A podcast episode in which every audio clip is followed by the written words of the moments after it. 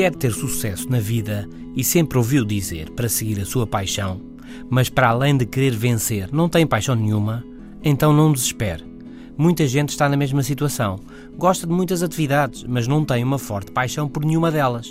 E algumas dessas pessoas acabarão mesmo por ir longe e por gostar muito do que fazem. Mas o facto é que saber desde sempre o que queremos, ter uma grande paixão profissional, é pouco comum.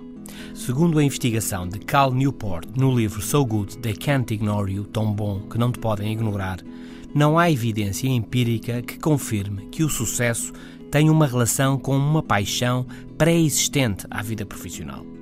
Em geral, parece que a paixão pelo que fazemos vai emergindo lentamente. Um dos exemplos que Newport dá no seu livro é um dos casos de sucesso mais conhecidos e que geralmente é apontado como alguém com uma paixão, Steve Jobs. Mas as muitas biografias de hoje sobre Steve Jobs mostram bem que não foi essa a história. Jobs não tinha desde sempre uma paixão pelos computadores nem pela tecnologia. Aliás, um ano antes de fundar a Apple, as suas preocupações eram mais espirituais que outra coisa.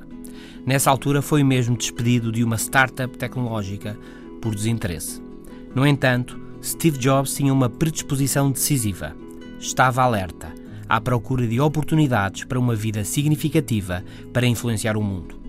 E então, os computadores pessoais como futuro como oportunidade emergiram à sua frente. O resto é conhecido e é também uma lição.